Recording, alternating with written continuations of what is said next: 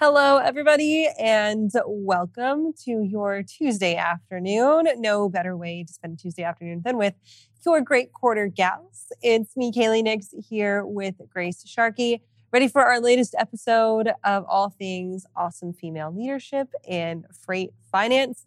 Grace, great to be back with you once again yeah, happy to be back. It's a sunny day in Michigan, which never happens. So I'm excited to be here today. That's for sure.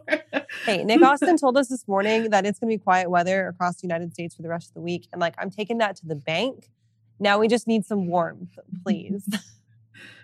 Yes, no more snow blowing or plowing. None of that. we're we're we're almost done. We're almost done. Grace, we've got a great show lined up for today, talking all about a can-do approach to freight, and I love the play on words because we've got Nicole Glenn from Candor Expedite here with us today, and we're going to sit down and talk to her a little bit about leading this company, leading through times of growth, through times of trial, and really just about what leadership means for a female entrepreneur. But before we get into that, we've got some exciting freight deals to watch, and we're talking big time money today. And let's do the first one, which is the smaller of the two Platform Science, 115 million raise, $575 million valuation, big money. Yeah, big money. And it, we're talking about two different raises today that have really interesting trends. This one in particular, I'm very excited for because it's a market that I personally have been spending a lot of time researching. So, Platform Science, for those of you that don't know, is a vehicle connectivity, connectivity tool. Uh, they work with some of the largest carriers that you've probably seen on our top 500 list Werner, Schneider, Western Express, and U.S. Xpress, to name a few. Um, and they really focus on making sure that drivers have the best technology in their cabs, and more importantly, that companies like these can invest and easily integrate different connective types of programs into their software without having to overinvest in, in different hardwares, etc. Um, one of their most recent productions is Virtual Vehicle, which is uh, through a partnership with Daimler North American Trucks. And what I really love about this is this is showing you this new emerging market called trucks as a service. Uh, we talked about a bunch of SaaS uh, type of related technologies here in the past, and this is a new one, um, and a, going to be a huge one, and one that I think everyone should pay attention to, especially when you're investing in the stock market, because it's a different type of investment that uh, OEMs aren't used to making. So, mm-hmm. really, what this phenomenon is going to do, it's going to be switching over a majority of sales um, from these OEMs and from these automotive companies from sales to services. Um, by 2030, it's projected about $465 billion in avenue revenue will experience the shift. So instead of having to rely on con- selling people automobiles over and over again, um, having them update their leases, etc cars and trucks are going to be made in higher uh, quality, which means they'll last longer. But what these companies will focus on is the services and the technology within the cab. This virtual vehicle moving forward, actually, I believe they started putting this in Daimler trucks as of September 2019 each vehicle will have this virtual vehicle brought by Platform Science that enables them to offer different services and different aftermarket services um, to their customers. Um, 64% of truck manufacturers said this is going to be their future, and it's it's really interesting because you think of all the money that they spend on engineering and um, making sure that auto body shops are ready for repairs. But because these vehicles will be better serviced, uh, because this uh, the as, trucks as a service type of technology is going to be more proactive in servicing, they're actually going to be uh, projected about 118 billion dollars will be spent on retraining and developing new employees that are going to be more of these um, project and, and uh, SaaS related engineers. So you're going from these uh, trucks being fixed by mechanics to trucks being fixed by uh, data scientists and data engineers, which I think is quite thrilling. So that one was really excited to see, and there's a lot of great uh, people over at Platform Science, and Tracy Black is actually a guest we should have on in the future too. She's a big part of that as well. So this trucks as a service movement is this this now the partnership with Daimler saying Platform Science is going to take their virtual technology, partner with Daimler to, as Daimler produces the trucks, it'll be integrated into one. The people who are ordering and receiving these trucks will get almost like the two for one deal by purchasing through this plot, this partnership, and then they don't have to spend the money to upgrade a truck bought from one party with software bought from another. Correct? Bingo. Yep. So basically, every vehicle that there is being produced by them is a win for platform science, and they've just been on a roll when it comes their uh, telematics, and um, actually uh, e- even more so. They're right now in uh, court uh, going over patent trials with Omnitracs over those type of services as well. So um, that's something I've wrote about in the past. I've been watching and hoping to update soon, but they've been uh, back and forth in court for about a year or two now. So it's a it's a really interesting market and one that people are quite literally fighting over at this point. Yeah. So, uh, staying on the thread of freight tech investments, and this one just like blows it out of the water when it comes to the amount of mm-hmm. funding that was raised for this. Flexport securing $935 million in Series E funding, bringing up their company valuation to 8 billion with a B dollars. Yeah, this one's huge. And, and I really love this example for our audience because I want people to understand where a lot of this investment is probably going to go towards and where past investments with Flexport has gone towards in the past as well. So you see this amount, it's huge, right? Uh, 930, uh, basically a billion dollars at this right. point, uh, 8 billion valuation. Um, they, and I think that's a completely fair valuation, especially when you start to see the services they're starting to come into, right? They've got a great uh, partnership with Convoy. So all their customers domestically have a really great uh, truckload partnership for once a lot of these uh, containers arrive here to the US. Um, they've made some huge air cargo investments, which are not cheap at all. I'm almost not surprised to see this higher because of it. But they have, as of September, three Boeings now um, that have been going from uh, Asia to LA to Miami, and they're looking to expand this now with this investment to Chicago. Uh, a really interesting article for our listeners. Go to Freightwaves, uh, type in McDonald's, and you'll see they uh, just recently helped McDonald's move uh, planes worth of fries. Um, so that shows you how big their customers are and the problems that they're solving. I mean, that's that's huge. If the, if McDonald's is at that point where they need to be putting that type of stuff on Boeing's, that we're looking at some real supply chain issues that Flexport is solving.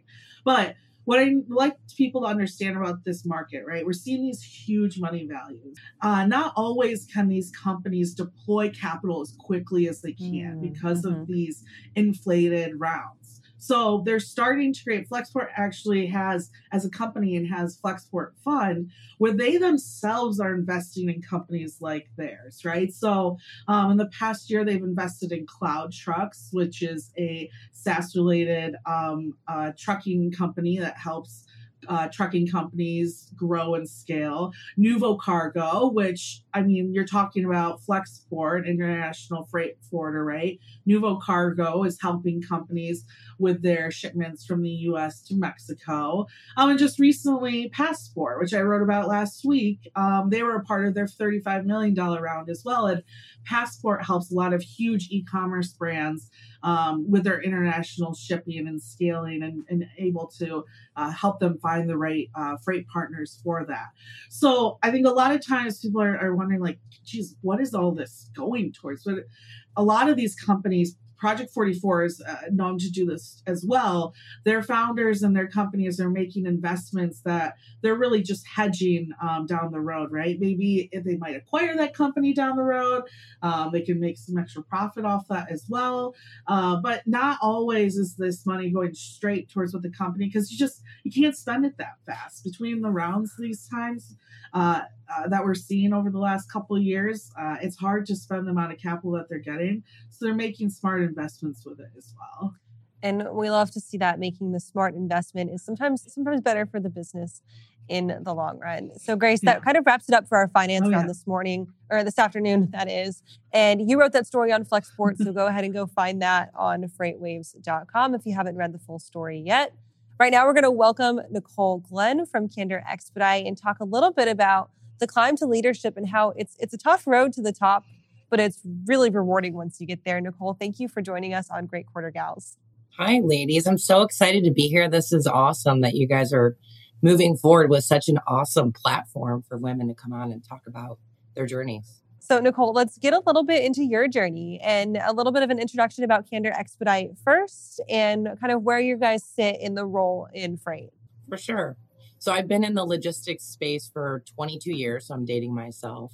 Uh, started off really in the admin side of things and then really worked through the different sectors of transportation. So, truckload, working with owner operators, getting backhauls, sales, and then some management, and then on my way up through leadership. So in 2017, I started Candor Expedite with the mission of something different. So I know everyone likes to ask me, like, what does the name of your company mean? So it was the concept of being in logistics for so long. I wanted to create something of truth, of something of forth, forthright communication. And so we've been in the expedited space since 2017 and really staying in that space, but also adding on different modes of transportation. So we have seen a lot of growth um, on, our, on our multimodal side and our truckload division. How do you, as a leader, help your company like scale through these these times that I'm sure you're having difficulties finding capacity or building different capacity partnerships. How do you continue to scale like you have been, but also in a time where you know people are looking left and right for the capacity for their shipments? Well, it's really having those relationships. So, being on the expedited side for many, many years, there's a lot of smaller fleets that are running around the US and a lot coming. It seems like it's a constant. I get a lot of emails and LinkedIn requests for people who are looking to enter into the expedited space. So, it's really honing in on those relationships and talking to the suppliers that you're working with to you know get them in the markets that they want to be another different key point of expedite is people are really traveling all over the us so you may have a solid relationship with a carrier that might be based in dallas but on some days they're also in new york city or they'll end up in mm-hmm. So it's utilizing mm-hmm. our internal network uh, when we're going out to our carrier base to, to see where they are for that day and then asking for that constant uh, capacity offering that they have in different markets and and trying to alleviate some solutions for our customers because there's not one spot that we see reoccurring. It seems like you'll have a pop-up of things up in seattle and then you'll have some issues that happen uh, in california. So there's kind of this across the country movement and then you'll have random customers that have something in north dakota that they need help with. So it's just really aligning people with the solutions that they need. And then if we do have some customers that are in, you know, not strong markets, it's having that open dialogue with them to understand really what do they need to have done? Do they have flexibility on things? And really opening up the, those lines of communication so that way you can give them a solution that maybe isn't right now in 10 15 minutes but we can we can get somebody there or we can deadhead somebody depending upon you know how quickly they need it done so with expedited shipping, time is of essence, or sometimes mm-hmm. dollars is the driving force. So it's really connecting with your customers to go which one of those is of need to you and how, how can we solve this this problem that you're faced with today. So, Nicole, when it comes to expedite service, shippers that utilize expedite service have that expe- expectation of fast service, of paying the pe- pretty penny that comes with it but also their service levels are top notch. They're expecting a really great experience. They're expecting things to be just absolutely on point. How do you balance keeping costs low, speed high and timely, but also hitting those expectation levels and the service levels that really are just paramount to providing a good expedite service? Well, it's really creating the expectation with the customer alongside of the carrier as we're a brokerage firm we have to set that. And you would think that that is just a given, right? That companies just come in and you talk to the driver each shipment and, and they make sure that the customers aware of what the ETAs are and communicate that. So it's really it's nothing different to me in regards to how I normally talk to everybody on my team. It's just creating that expectation of a shipment, walking it through all the way start to finish. So we've segmented our business in buckets. Um, we're not a company, you guys hear a lot of brokerage firms that are cradle to grave. So mm-hmm. you have one person that starts the process and ends it. We have it to be segmented into sales, more of a, a quoting concept. So so people know what they're accountable for. They start learning that customer and that expectation. They start working with the same types of carriers, knowing and rating how that is. as well as bringing it through the um, customer service side. So then our customer service side takes lead on that and executes with this whole onboarding uh, process that we start from the beginning through the end. And it's just very process driven, very repetitive for us because that's just the way that we go to business. So to keep keep costs low, um, for us, I mean, it really is just utilizing our customers' words on what they need done, presenting different options, sometimes going outside of the standard solution. You know, we'll go, hey, this is something that you're saying is an expedite. We might be able to utilize expedited LTL. So since we've added on these different modes uh, to our business, we're able to help our customers save dollars. Like we'll have clients come to us today and say, hey, I have a, a I need a truckload.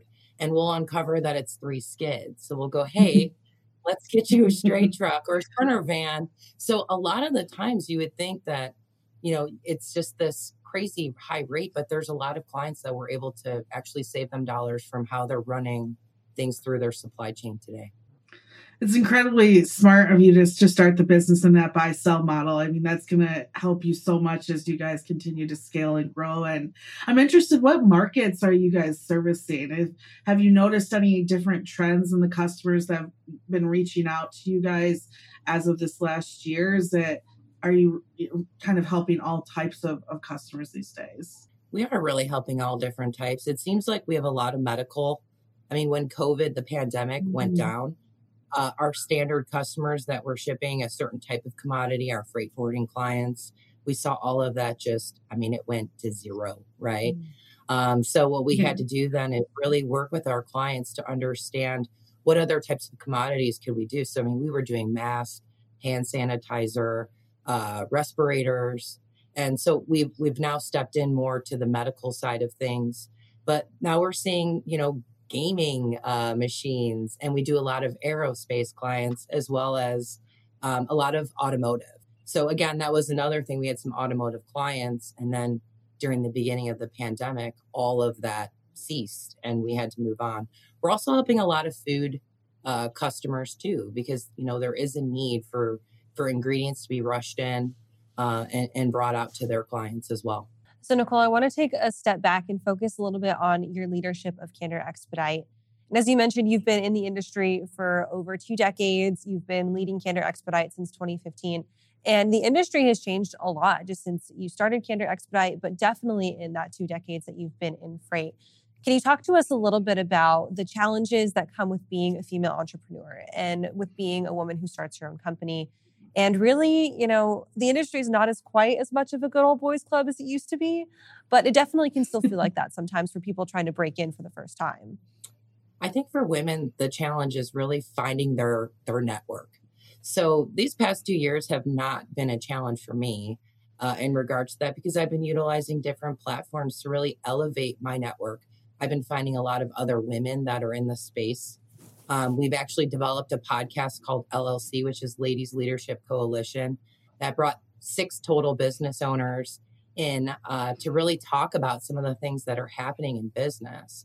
So for myself, I haven't seen anything that's holding myself back in that. But what it really is, and what I always want to tell women and urge women is we need more of you. You know, we need more women that have stepped into that space and they're ready uh, to really make that jump. And you will have such a great network. You just got to build it out, ask people for help, and and a lot of people are willing to give you advice on the to dos and the not to dos mm-hmm. uh, that they've seen. So, I mean, from when I started, it's night and day. I mean, mm-hmm. ladies, when I first started, I was in a company that had mm-hmm. just all gentlemen, only lady. Um, and then as I continued in my career, it'd be like, oh, there's two. Oh, there's five. And I would go to conferences as a sales rep, and there'd be a thousand men in the room and two females.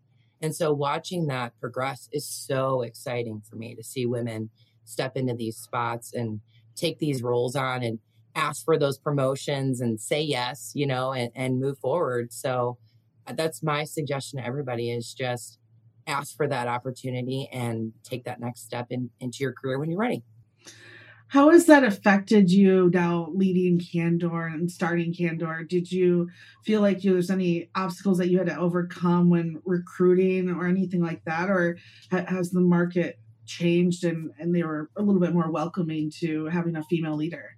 I think it's how you approach yourself. So in the beginning, when I started, um, it was you know trying to find my team, and a lot of people that I've brought onto my company as foundational leaders, I've had just long relationships with. So a lot, I mean, most of the division leaders that we've had might have been a client of mine for 15 years, 12 years. Um, so that's really helped me is having my past experiences help me find teammates that have that same value set. I mean, that's very important when you're trying to run a company. Uh, but in the beginning, it did seem like a struggle where it was, I don't know if it was the female aspect of it or the small company aspect of it. So I think it's yeah. challenging when you're starting a company for people to go, I don't, I don't know you.